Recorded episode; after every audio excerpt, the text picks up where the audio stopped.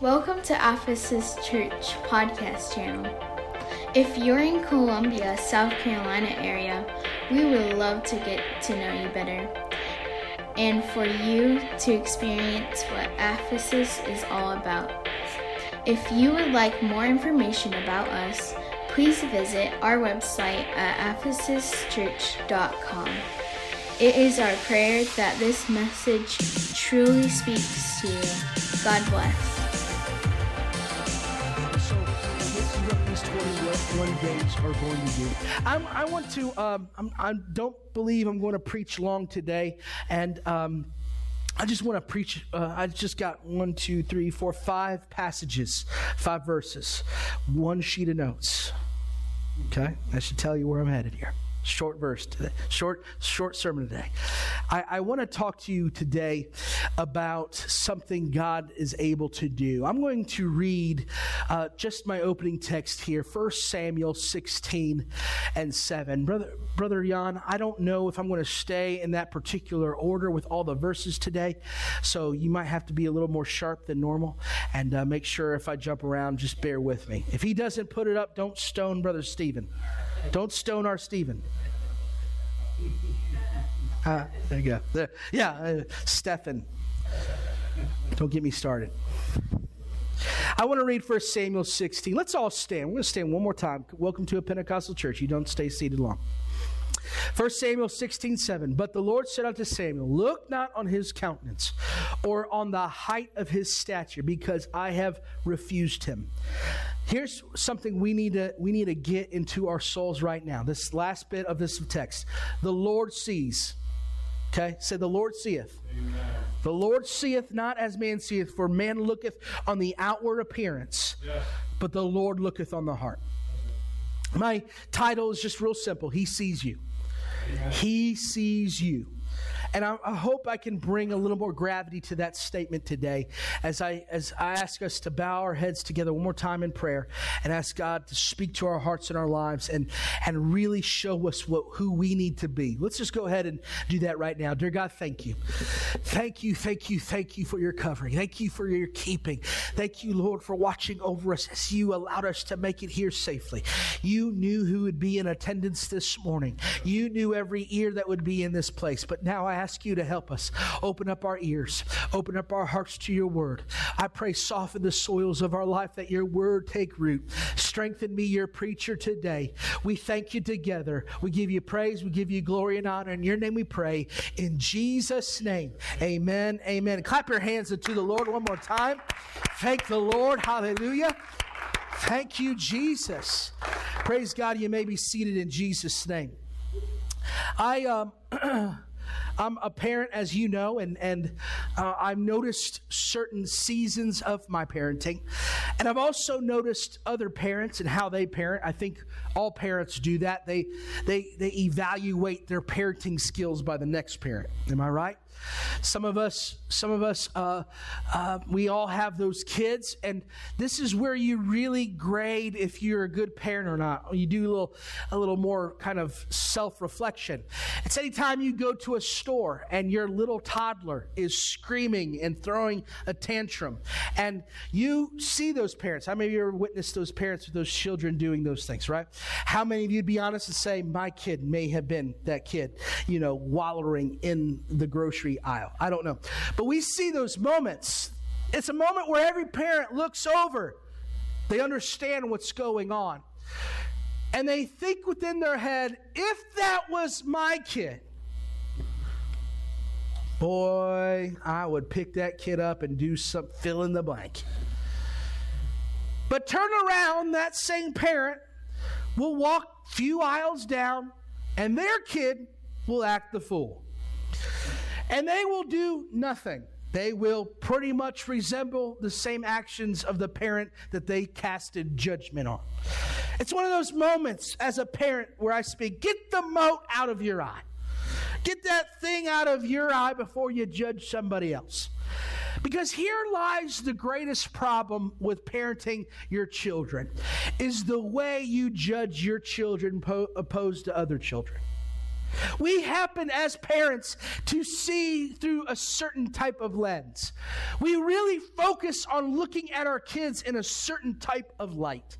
Some of us choose to put on certain prescriptions that only show the good in our kid, that only see the pleasant, that only see the sweetness, the kindness, and the joy.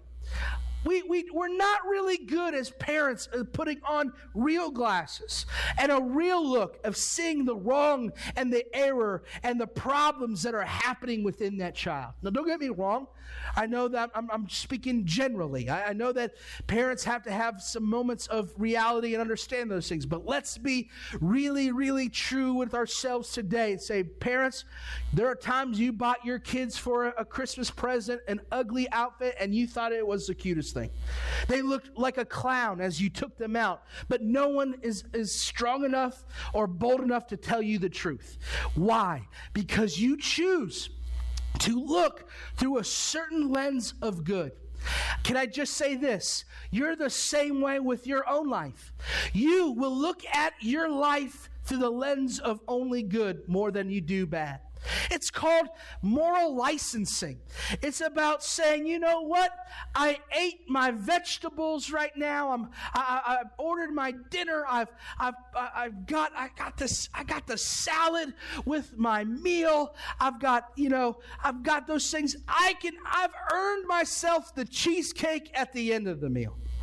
I've earned myself, you know, the stop at the gas station and buy some coffees and cappuccinos and, and, and, and buy some snacks and all those things because I had a salad for lunch. How many of you are a Diet Coke drinker in here today? You are the person I'm talking about. You will order the biggest pasta that is soaked in the thickest of cream sauces, and you will say, Oh boy, I better not overdo it. Diet Coke, please. We walk away from the dinner saying, you know what? I watched what I eat today. I had a Diet Coke. We're the same way, even spiritually, sometimes. We walk into church and we think nothing is wrong with us because we helped somebody move. Or we did something good the other day. Or I made sure I didn't leave my trash can out all week like some of my neighbors do. We, we, we, we correlate our goodness, our righteousness by simple acts of deeds that we check off boxes saying, I did well, I did well, I did that. Therefore, I am good, I am honest, I am pure. But if truth be told, if we were to look at ourselves with the same way God looks at ourselves, right. it would paint a totally different picture. My opening text is a, a, text found in First Samuel, and Samuel is he is he's selecting he's selecting kings. My God, that's that's a message in itself. How God selects kings. But here, Samuel is judging on the outward. He's judging on the exterior, what he sees. But he wants us to know that, listen, I don't see like you see. I see your heart. I see a thing that's hidden from everybody else, but only you can see. In my study recently in Amos chapter 9, if you could put that text up, God quickened my soul and my spirit and showed me a, a, real honest way of how he looks at me. He says, through as though they go into captivity before their enemies, thence will I command the sword, and it shall slay them. But this is powerful. I will set mine eyes upon them for evil and not for good.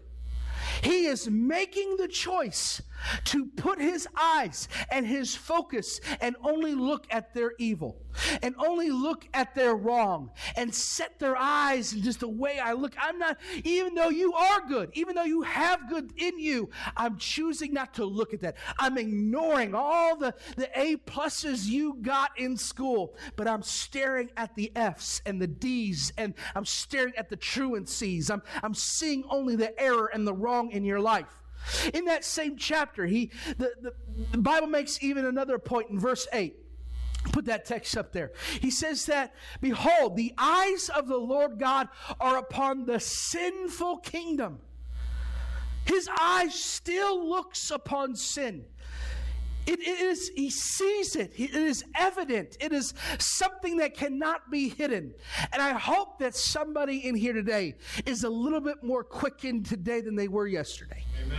I hope somebody today will, will have a moment because this, this, this is a real, real, mo- real moment scripture that I'm telling you right now that I've, I've lived it and I've seen it. Numbers chapter 32 and 23. I'm just going to read the last part of it. It says, Behold, be sure your sin will find you out. I may, you know, I'm just going to repeat a story that I've talked about before. Every time I, uh, every time I see this text, my soul quickens me immediately to a time when I was about 18, 17 years old, probably 18. A friend of mine who grew up in church with me. He became a preacher. He went to Bible college and he was, I remember, he was a few years older than me. I was, when I got into uh, high school. I was a freshman. He was a senior. I sat with him and uh, at the at the lunch table, he kind of took me under his wing. I admired him. I he after he left college, he, he or after he left high school, he went to Bible college and there he, he devoted his life to God, became a preacher came back home to our home church, preached incredible messages, and, and you know we picked up you know hanging out all the time. I just wanted to I wanted to hang around preachers, and so he was one of them. And then so I'm grateful that he would for his kindness, and I just remember us being close and and those things. But there were times we would always hang out and meet with each other and do do absolutely nothing because you know just hanging out. And we went to a restaurant one night, and, and after that, we left. I, I, remember getting in my car, and I said, I'll see you tomorrow. And I remember him saying the same thing. And I, I, I went home, and I remember driving towards my home. And I know the way he lived, but I just noticed that he took a different turn and he went a different way. And I thought to myself, well, that's a dumb way to go home. That's, that doesn't make any sense. I'm thinking, oh, if you know my friend, that guy doesn't do a lot that makes sense. So I thought that's just his typical MO. He's probably going to see something else. Later that night, it is three in the morning. I am on the phone with my girlfriend. And I remember talking with my girlfriend late in the night, and so I probably was 19 at this time because if we were together, because I remember us having a long conversation back in the day. How many of you remember talking to the person you liked for hours? How many of you would fall asleep with the phone, right? So my, my parents had this one phone in the house, and I had to. It was a. I I actually bought it because I, I didn't want to have the the cord. How many remember the cord? Right, the cord. But we would we would upgrade the cord that would like reach here to like Camden. Yeah. and then and then when you'd hang it up, this cord would wind up and have a, a thousand knots in it. Yeah. right? And you would, you, those are the days because you couldn't hide being on the phone. But man, if you had a sibling that hated your life, they just hang up on you. You could be in the closet upstairs, you know, third floor, and the phone's downstairs. You are just that's. But I, I, I paid a little bit extra money to get the the cordless because I would take that phone and I would go up to my room and I would talk to my girlfriend. And I remember just talking to her. It was real late at night, and you know, my girlfriend would tell me how much she loved me and adored me, all those things, and I would be in agreement. And and so I, I actually, to tell you the truth, I think we had an argument that night. And I remember being frustrated and flustered and hanging up the phone, and both of us hung up. And, and, so I'm up at 3 o'clock. This is why I'm up at 3 o'clock. And all of a sudden the phone rings again, and I'm like, oh my gosh, if you know anything about living with your parents, and especially my parents, you do not let any noise happen after a certain amount of time. So I jump on this phone like a, like a, like a bomb is about to go off. I answer it really quickly, and I think it's my, my girlfriend calling to apologize and tell me how, how wrong she was. It was actually my friend who I saw earlier that day. He says, Hey, can you help me? And I'm like, Bro, it is 3 a.m. What are you do- What am I doing answering your phone call? And what are you doing calling me? He goes, Bro, I need you to come help. I need you to come pick me up at this precinct in this next town. So I said, Okay. So I hung up the phone and I snuck downstairs, grabbed grabbed the keys. I didn't own my car. I used my parents' car, so I took their car. I drove 45 minutes out to this precinct. And the entire time I'm driving, I'm telling you the truth, I'm laughing within myself. I, I am not thinking the, the worst things because the lenses I'm wearing because of the way I perceive my friend, the way I've perceived his life. Everything that he's done good is the only thing that I see. And as I'm driving, I'm laughing about how my guy got in this predicament. And I get to the precinct, and this is the most sobering moment in my life. And it's a, it's a place that I will never forget that, that text in Numbers 32 23. As I come to the door and I open up, I, I say, I'm here to pick up so and so. And they said, okay, he's coming right now. When he came out, he was about from me to Petros, so probably 10 feet. It was like something punched me right in the face. And it was the smell of all alcohol. And it hit me. And as I got closer, I can it got worse and worse. His eyes looked different. His facial expression was different. He kind of walked past me out the door and he walks over to my car and I'll never forget it. He, he leans over on the hood of my car, weeping like I've never seen someone weep before. And he says this statement It's true, bro. Your sins will find you out. As I'm smelling the alcohol on him, it's hitting me. It's the, the lenses of a good is being cast aside, and I'm, I'm seeing him with a different focus. I'm seeing a hero of mine become the villain. I'm seeing somebody who is paired up with me in calling and duty. It's no longer with me anymore, and I'm seeing him become human. I remember this moment because I'll never forget the sober, the sobering statement that he said, uh, how true it was. Your sins will find you out. And this is why, because you can't hide from God. You cannot come here and with your moral licensing and with your diet cokes and believe that you did a good deed and come in here and believe that you're set for salvation. We can't ever come to a place and just check off boxes and say, I did good doing this, this, and this. I'm saved. I'm good. You don't got to worry about me. That's the biggest lie and the wrong lens we will ever look at ourselves in. We have to come to a place where we are transparent before God and allow God to be God and to see our heart. And as, as God sees our heart, that's how we need to see ourselves. We need to be real with ourselves and come to a place of prayer and altar and say, God, forgive me. Because he's constantly looking. His eyes are on those who are evil, and his eyes are on the sinful kingdom.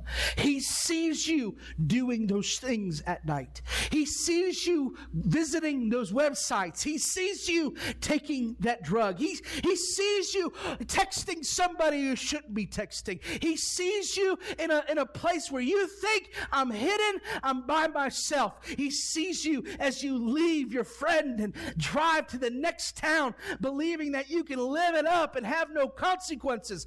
Be sure your sins will find you out because He sees them, He sees everything. But this is something I want us to really grip and grab a hold of today. If you could put that text up there, Second Chronicles 16 and 9. Not only does he see the bad, I want you to grab a hold of this today. This is a wonderful text right here. He says, For the eyes of the Lord run to and fro throughout the whole earth. What is he searching for with his sight?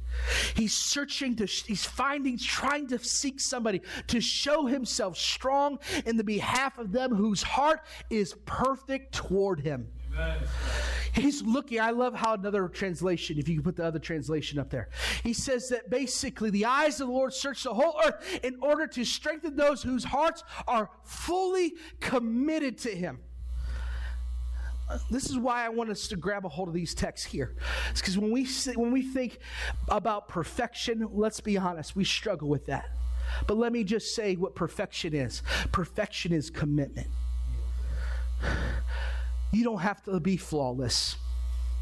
You don't have to be wearing the perfect suit. You do not have to have the right appropriate dress attire. You don't have to have the best car, the best home. You don't have to have the best hand up in praise and the best sound of worship. That's not what he's wanting. He's wanting commitment and his eyes, even though his eyes are on a sinful nation, even though his eyes sees evil m- many times more than good, even though his eyes can look upon a heart, what he is searching for, what he is looking for constantly is somebody who has a perfect, committed heart to him. Amen. I ask myself today, is that me? With my mirage of issues I have in my life, that's, that's the real question right now. Some of us stop ourselves in really growing and moving in, ahead with God because we, again, believe we have to obtain perfection. Perfection is a different word in Scripture. We, none of us are perfect. All have what? Sinned and come short of the glory of God. All of us. That's where I talked about it last week. Paul, he says, until my corruptible, corruptible, this is the apostle of the churches in that area. My man walks on water pretty much. His shadow heals people. This guy is amazing. And he says, This is corruptible. That's right. I'm imperfect. I don't have it all together. Right. He'll write to the Philippian church, and, and, and, and he, this, this is incredible, incredible to me. He'll write in his death, death letters, is what they are. He knows it's the end of the road. He knows it's it, but he will write this. This boggles my mind.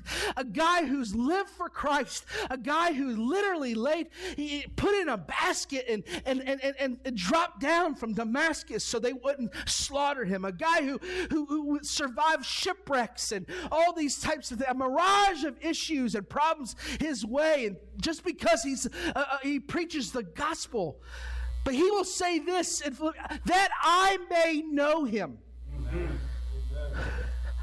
How do you, what do you mean that I may? Don't you know him? You're Paul.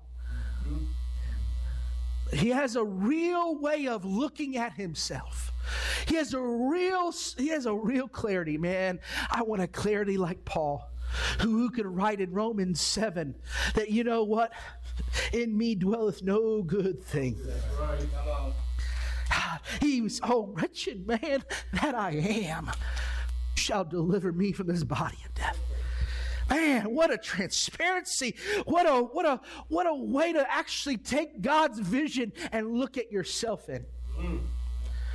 But God still, with all those things, he would call and look and treat Paul as perfect because Paul would be considered committed. We have to be committed. That's where our perfection lies. Listen, if you if you miss if you miss giving in your tithing one month, I'm not going to. No one in here is going to beat you. You'll beat yourself. No one's perfect. But stay committed. Get back to giving to God. Oh, I missed, I, I missed several services in a row because I had this to do, I had that to do. And let's be honest, we all ha- make excuses. Just be committed. Uh, you're not perfect. We're not perfect. Just stay committed. Because God is searching. He sees you, He sees your commitment today. Here's what I love about why God searches the, com- the committed this difference. It's a different way of being looked at. God sees evil, God sees good, He looks upon the heart, but He searches the committed. Why? Because the committed is able to do something no one else is able to do. This is such a big deal.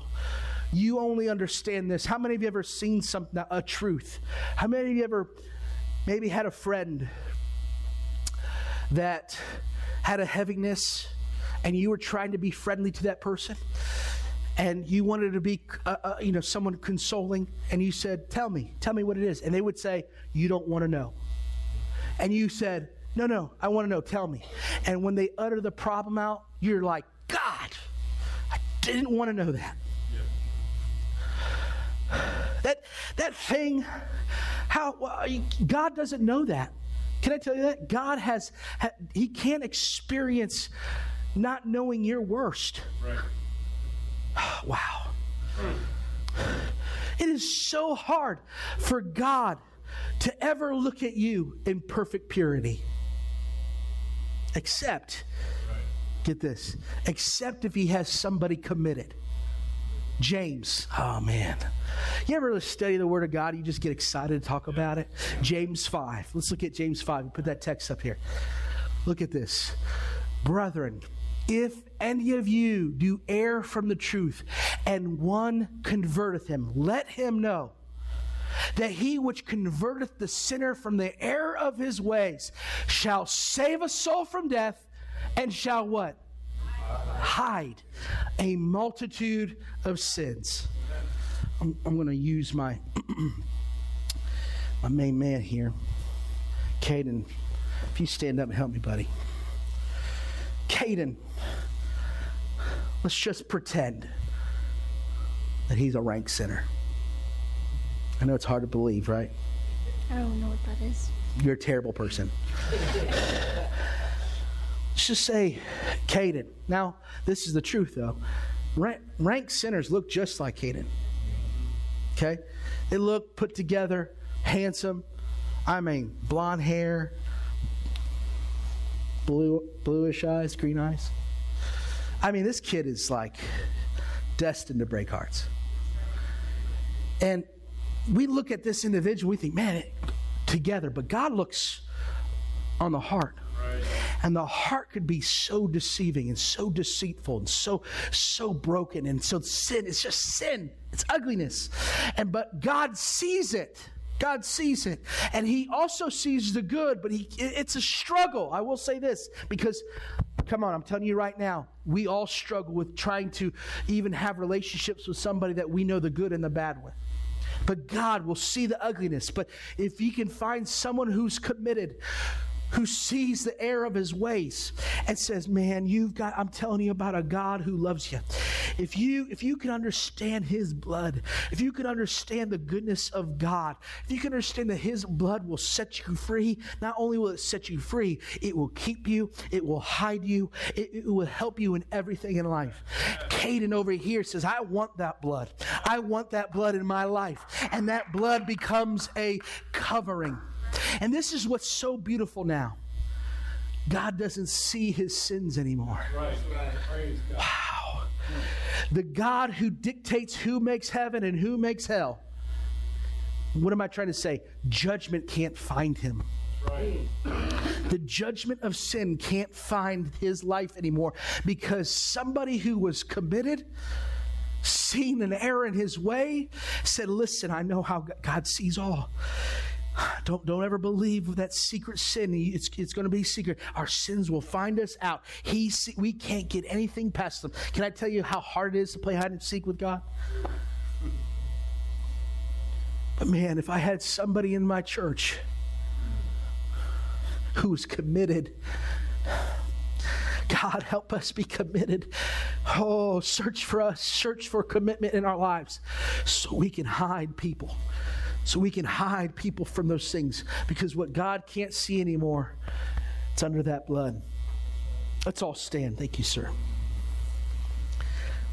We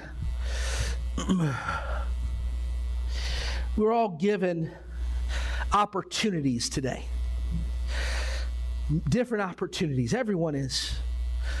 Everyone had an opportunity to go down a certain road to get to church today, a certain path, a certain way. Some of you chose maybe a back road, some of you chose maybe a highway. I don't know.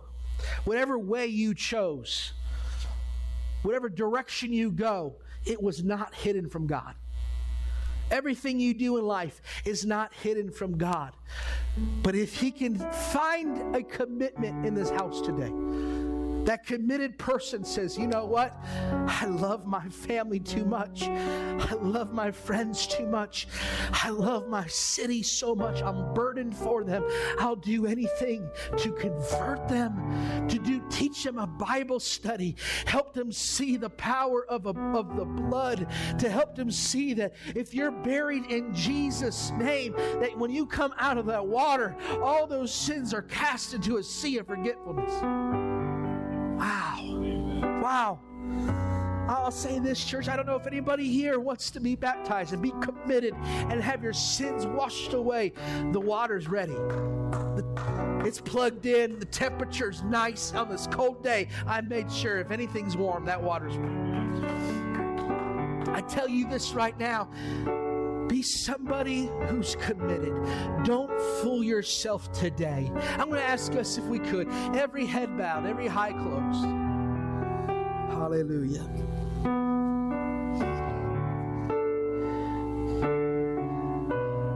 I pray that you're sobered by this truth. Your sins will find you out. White lies are sins. Little little things that we hide. If you if you are hiding something today, he sees you. He sees you. Let me just also say this to you. He sees you in your brokenness. He sees you in your hurt. He sees you in your sorrow. You, you can't hide from Him. But I'm asking somebody here is anybody willing to be committed? Anybody willing to be sought after? Because that's who he seeks after. He's searching, his eyes are constantly gazing back and forth, looking under rocks, looking behind doors, constantly searching this whole world for somebody who's desiring to be perfect in his sight, somebody who's committed and trusting in him. You don't have to have the best outfit on today, you just have to be committed today. Church, these altars are open. Choose who you want to be, choose how you want to be seen today. And you can leave this place committed engaged to help somebody in your family, engaged to help somebody in your job, your coworker. Talk to them about Christ. Talk to them about his blood and how it truly saves, how it hides a multitude of sins. Hallelujah. Hallelujah. Come on, church. Get in the flow of the Holy Ghost right now. Let that spirit lead you. Let it, let it, let it push you into an altar. Let it push you into commitment. Let it push you. Oh, come on. Hallelujah. Be committed right now. Lord, have my heart, have my life, have my will. I want to live in that perfect will. Hallelujah. If you were encouraged by this message and you would like to connect with Ephesus Church, or you would like to get in contact with the leadership of this church, please visit ephesuschurch.com. Thank you for being a part